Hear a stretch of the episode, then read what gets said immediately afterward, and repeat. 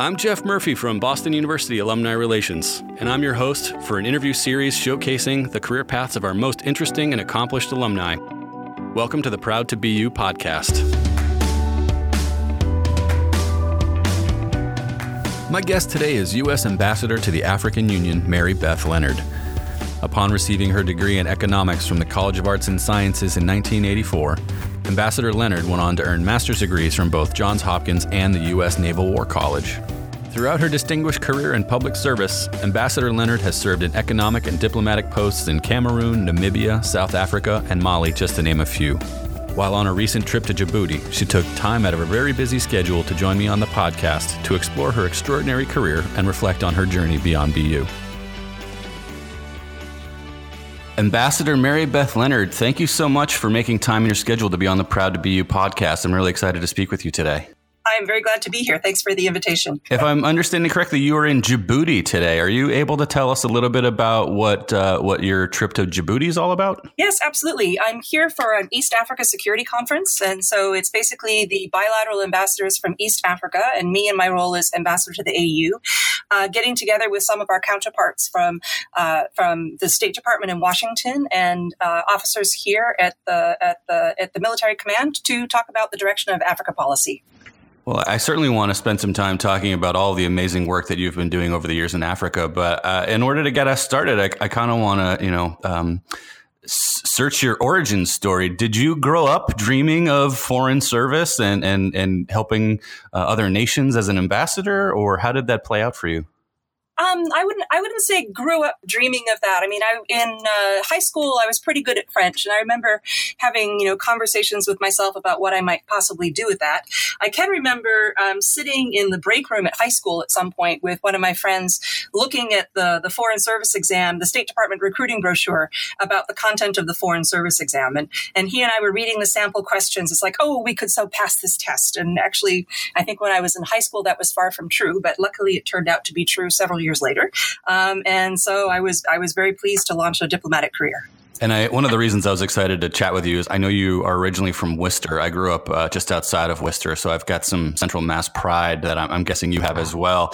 Were your were your parents sort of globally minded, or did you, did you were you raised in a family to sort of think about that, or was it really just kind of that experience you had in high school and, and your your passion for languages? No, I would I wouldn't say that we were a globally minded family. I think it may be that I was the first person in my, my family to have a U.S. passport.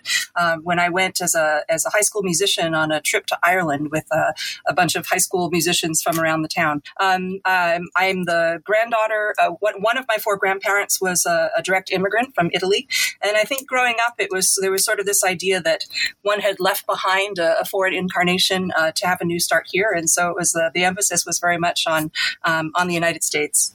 So in, in high school, you already have a passion for French. Um, how did you end up at BU? What, what, what, were some of the other things on the table, and, and how did you end up on Comm Ave? Um, I would say probably the biggest factor that got me to Comm Ave was that I got a really great financial aid officer offer from BU. um, I was sort of looking. There's a, a there are a wide variety of uh, universities in my hometown in Worcester, as you're aware, and you know my father's kind of default, who's a very practical man, was oh there are all these good you know colleges here. Why would you need to go away? And then you know it wasn't so far away. It was only you know an hour down the road, uh, but there was a, a really lovely offer, and I was anxious for the opportunity to flee my home for the big city, and so to be BU I came. And so I definitely want to talk about your experience as an undergrad. Um, where did you live on campus? My first year, uh, stereotypically, I was in Warren Towers, I think on the 14th floor, and I think it was the A Tower. Sophomore year, I was in La Maison Francaise on Bay State Road. Uh, uh junior year, I studied abroad before BU had their own study abroad programs, actually, uh, on the International Student Exchange Program in Grenoble, France. And then senior year, um, I was living in Chestnut Hill as an au pair with some, uh, some BU faculty. Oh wow, that's fascinating. Um, so obviously, you, you, got really involved in the French House as a sophomore. Were there other student organizations, language based or not, that you got involved with that played a role? And you know, wh- where were you hanging out as a student? Where were you spending your time? Yeah, I mean, the, the, the Maison Francaise, I think, had a lot of uh, had a tendency to hang out with the like the international house and the other language themed houses. So that sort of put me in a path uh, to hang around with a lot of international students. Um, uh, you know, Bay State Road, the sophomore year, was a, a, pretty magical place to be. I still have fond memories of uh, my room. Actually, looked out on the intersection, you know, where the president's office is, onto Bay State Road, and you know, the first snowfall of the season, and everybody running outside and having a snowball fight at two a.m. Um, though it's a, it's it was a, it was a fun time. Obviously, you've got this passion for French, but if I'm if I'm reading our records correctly, you actually ended up majoring in economics. How did you decide to to do economics with the French minor? Well, see, I actually had room to do um, a double major in, in French and in economics. My, my original interest in economics was that I felt like I should have something to accompany a, foreign language skill, that there should be another core skill that went with it. I realized I would have time to do uh, a double major, but it would have required taking two more courses out of a selection of, I don't know, 15th, 16th, and 17th century French. And really, I kind of just wanted to talk, not necessarily.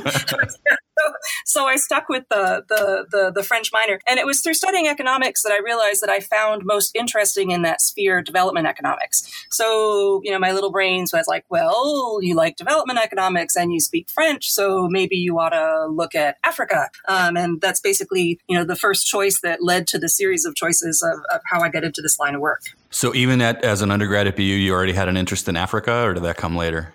Yeah, I, so basically, I, by the time I came back from studying abroad in, in France, where obviously you know met a lot of African students as well, I began to put those two dots together. Um, and so I took in the fall semester, I took I don't remember which was which, but anyway, I took one course in African history since 1865, and then another course on the Af- the, economic development of Africa. Um, even back in the dark ages of the early 1980s, um, BU had a pretty impressive um, Africa Africa focused faculty, uh, and so I began to get into some of the meat, meat of it and decide that I was really fascinated by the continent.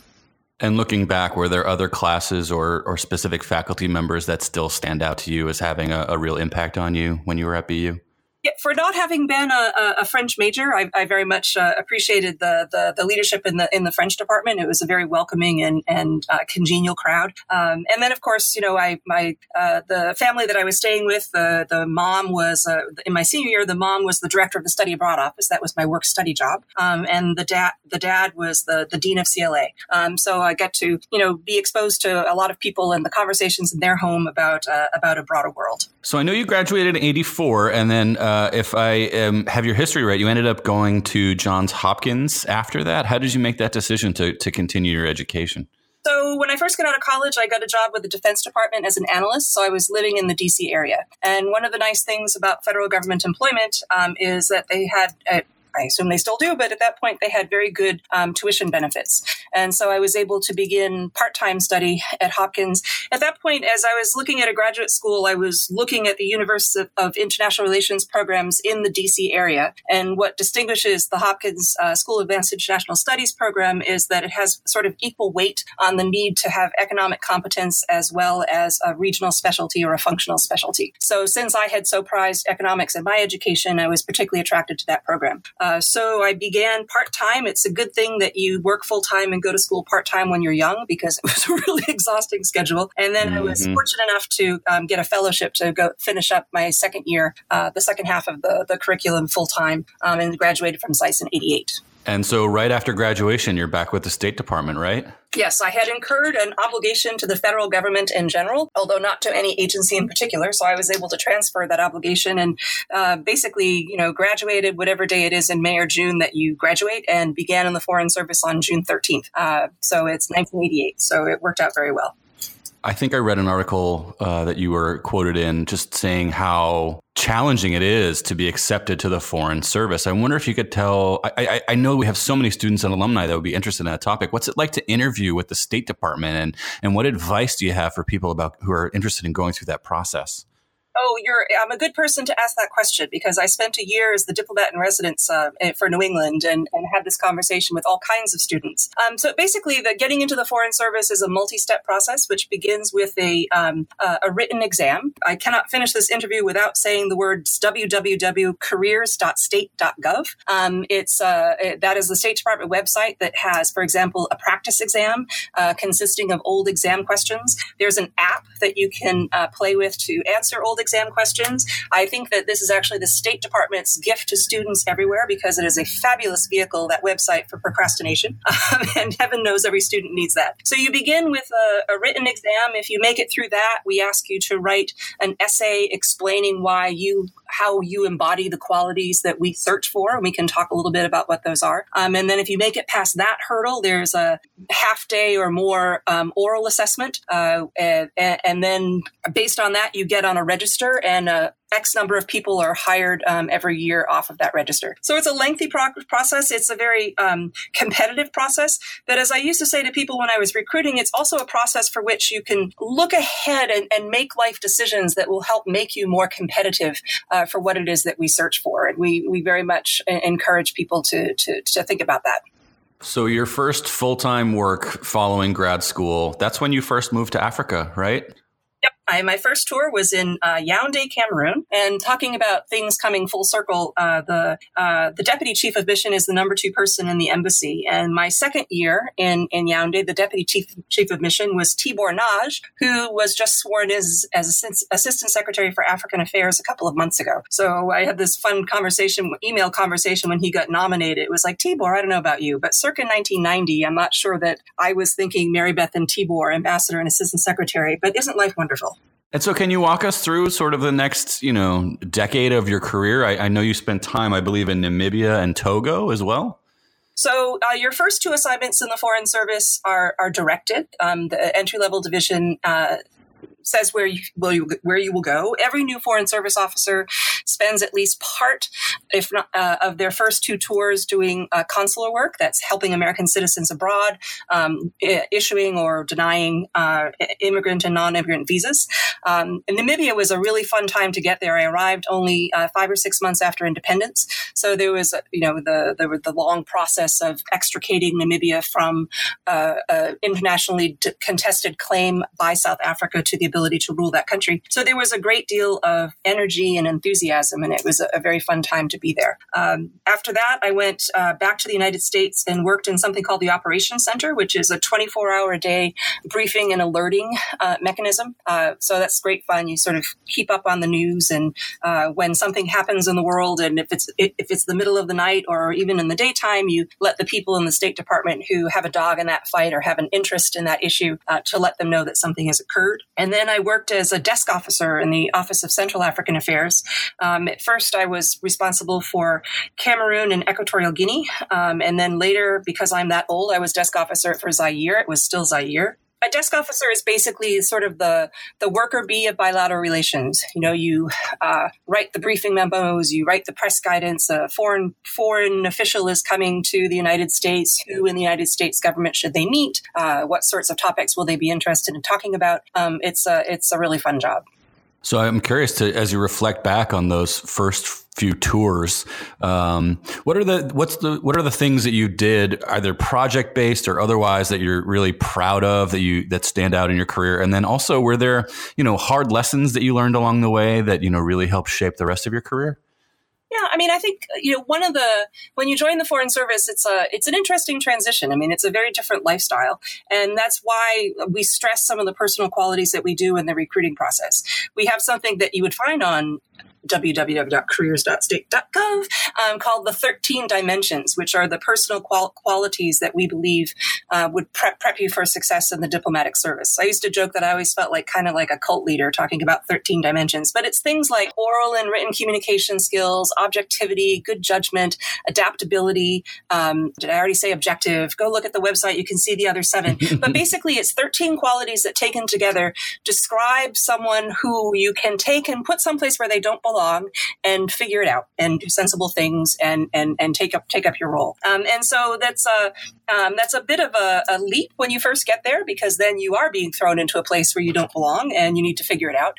Um, I think the process gets uh, easier the longer you're in the foreign service because while you're moving from culture to culture and from job to job.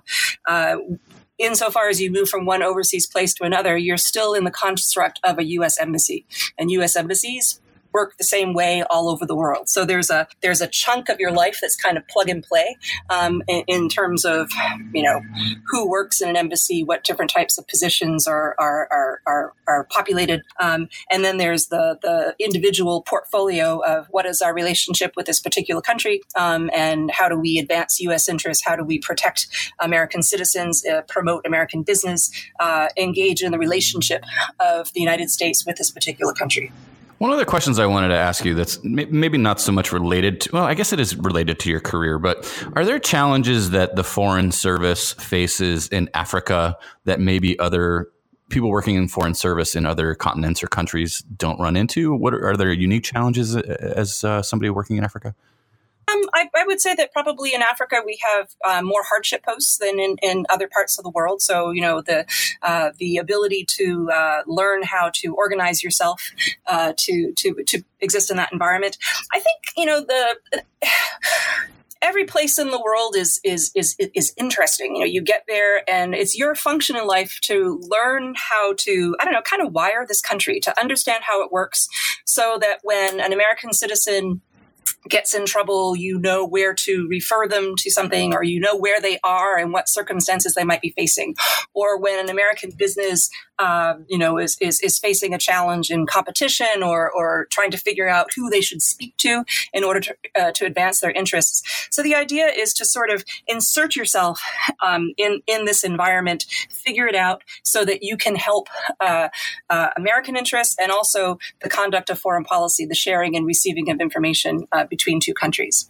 Um, I think the for me, you know, if you you asked me a minute ago about you know something that I was proudest about uh, when I was ambassador in Mali, uh, we had a, a one of my most cherished successes was in um, succeeding in organizing the extradition of a Malian national who had murdered uh, a U.S. government employee in Niger about 10 years earlier. Um, uh, and basically, he had been in jail in Mali and had escaped, and then he'd been in jail in Niger on charges related to crimes against some Saudi nationals. Um, and during the unrest in the Sahel that attended that period of about 2012, 2013, there was a big prison break in Niger, and he ended up back in Mali and in in custody uh, of the Malians as they, along with the French, did security operations in the north of Mali. So Mali is a country that typically, you know, does not extradite its citizens. It's, it's it doesn't have that provision um, in its law. And sort of working the relationships that I had with the justice minister and with the government, uh, we worked really hard over a four month period and succeeded in a first ever in Africa, or maybe even first ever internationally, use of a um, uh, an international treaty on the status of protected persons because the guy who had been murdered in, in, in Niger was a, was a diplomat um, and, and got him extradited to justice in the United States where he faced trial in New York. Um, so it was something that I, I took very personally. I mean, the, the, it was uh, someone from the defense attache's office who was killed and a Marine security guard um, was, was injured. They had been out for dinner in Niamey and in a carjacking um, ended up being killed by the, the, the, the would-be carjacker. And so, you know, I knew who in my embassy were the equivalent personalities. And I could just imagine how devastating it would be to have your staff go out to do something as human as enjoy a meal together and come to that kind of end. So um, I was really, really grateful that we were able to, to pull that off a team effort with uh, with FBI and with DoD and with law enforcement in, in, uh, in the United States um, and the embassy. That's an incredible story. I have to say, I, I, don't mean to boil it down to this, but I could see the movie playing out in my head as you're telling me this story. It's incredible. I wonder if you have a future as a, you know, you you must have a book in you at some point. I wonder. We'll get we'll get to that later. But I, if I'm I don't know if I've got my timeline correct, but you were also in Mali during a coup. Is that right? Yeah, I served Mali in Mali twice from 2006 to 2009 as West as uh, deputy chief of mission, the number two person, and then I was West Africa director for two years, and then I was ambassador from uh, 2011 to 2014. So I, you know, had a credible contender for the title of Sahel Girl. Um, but the the yeah, uh, I arrived back in Mali in November of 2000. 11. And in the early part of 2012, uh, there was a, a basically a, an army mutiny that was glommed onto for political purposes and turned into a coup. Um, and it was a it was a very very difficult time. It, you know, there was a coup, there was a counter coup attempt that happened from a military base very close to the embassy, and a bunch of us got trapped in the embassy for a couple of days, and you know had to sleep there. A situation that the Foreign Service refers to as embassy suites. Um, and then um, there was a taking advantage of the chaos in the north of Mali. Um, uh, uh, foreign-based extremists teamed up uh, with with rebels to basically cause the fall of northern Mali to to Muslim extremists, um, and which triggered a eventually there was a they, they began to do a, a, a feint south towards Bamako, which uh, triggered a, a military intervention by the French uh, followed by a West Africa intervention, and finally a, a, a UN operation uh, to help bring Mali back to some semblance of well past elections and attempts to systematically address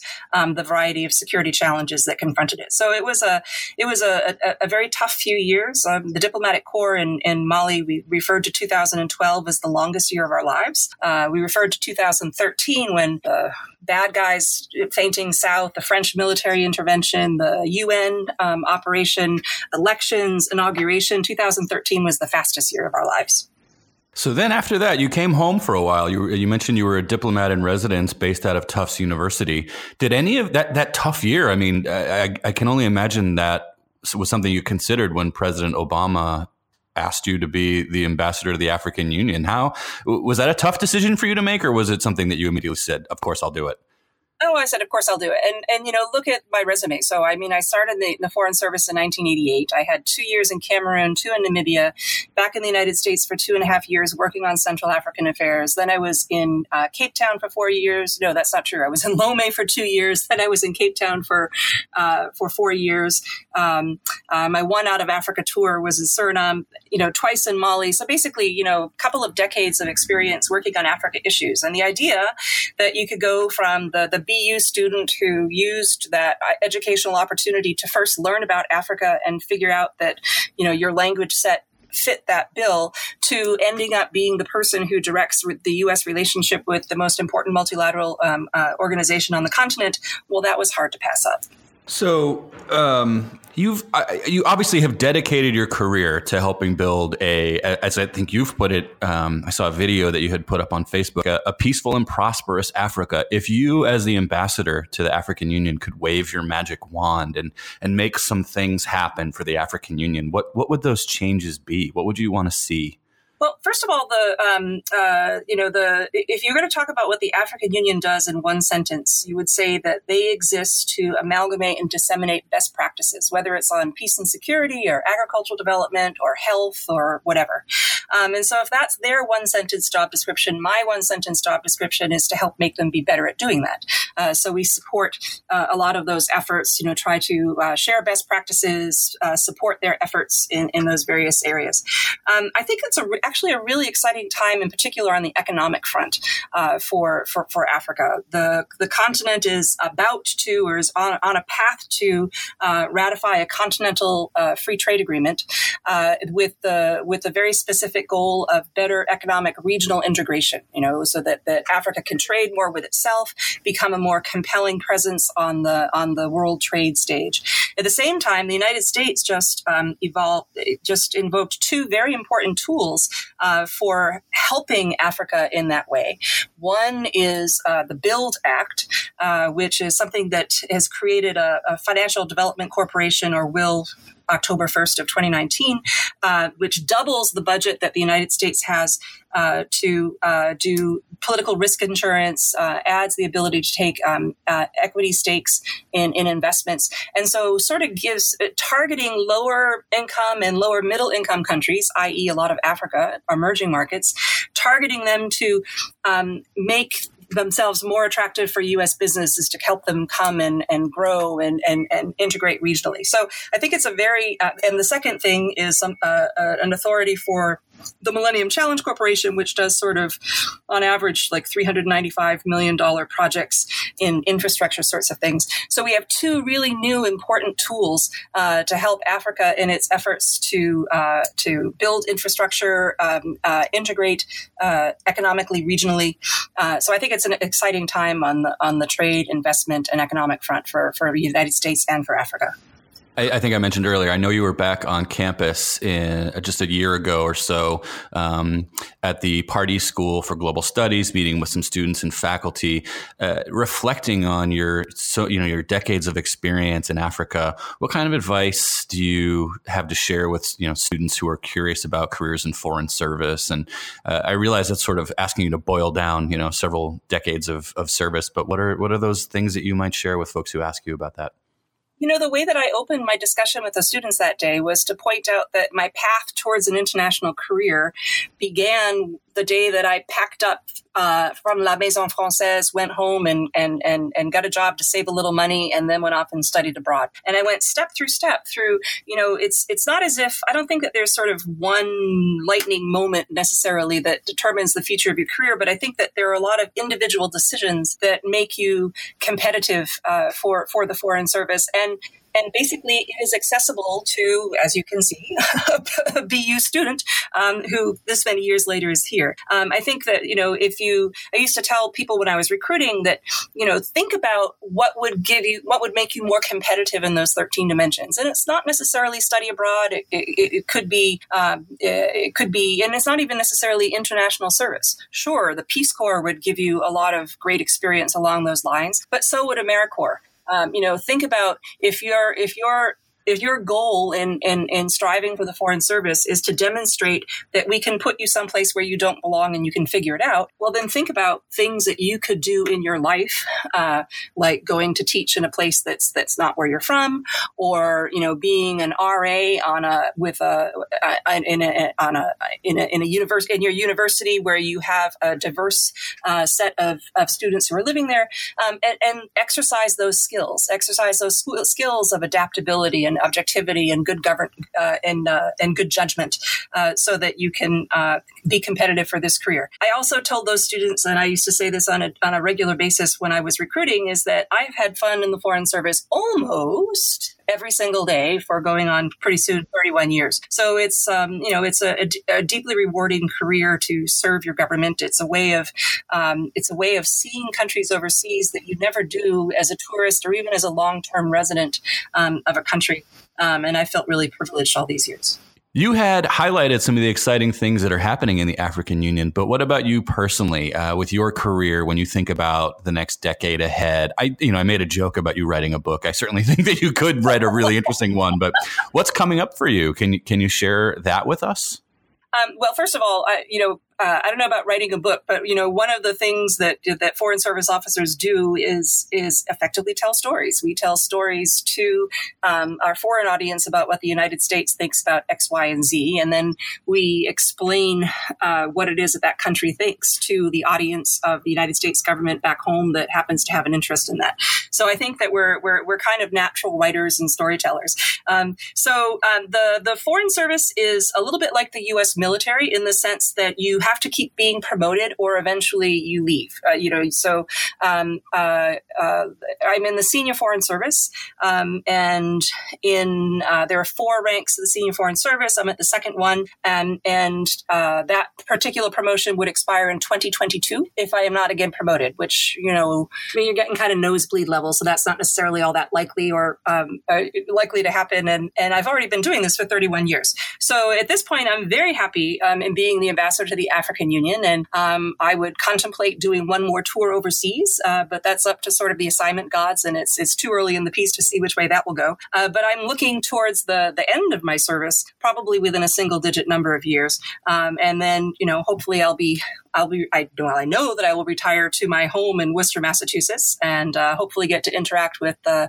more BU students about what sort of path that they could find.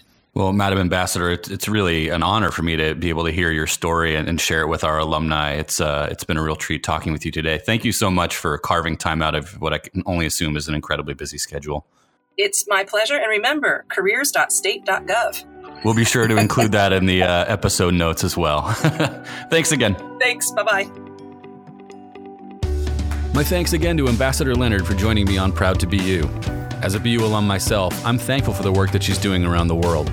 Her career path is hard for me to wrap my head around, but it's always great to hear our guests talk about how the time they spent at BU inspired them to make a difference. Thanks again for listening to the Proud to Be You podcast. If you like what we're doing, please be sure to subscribe, rate, and review Proud to Be You wherever you download your episodes. I'm Jeff Murphy, and no matter where your path takes you, be proud to be you. The Proud to Be You podcast is produced by Boston University Alumni Relations. Our theme is from Jump and APM Music. To learn more about Proud to Be You, visit bu.edu slash alumni slash podcast.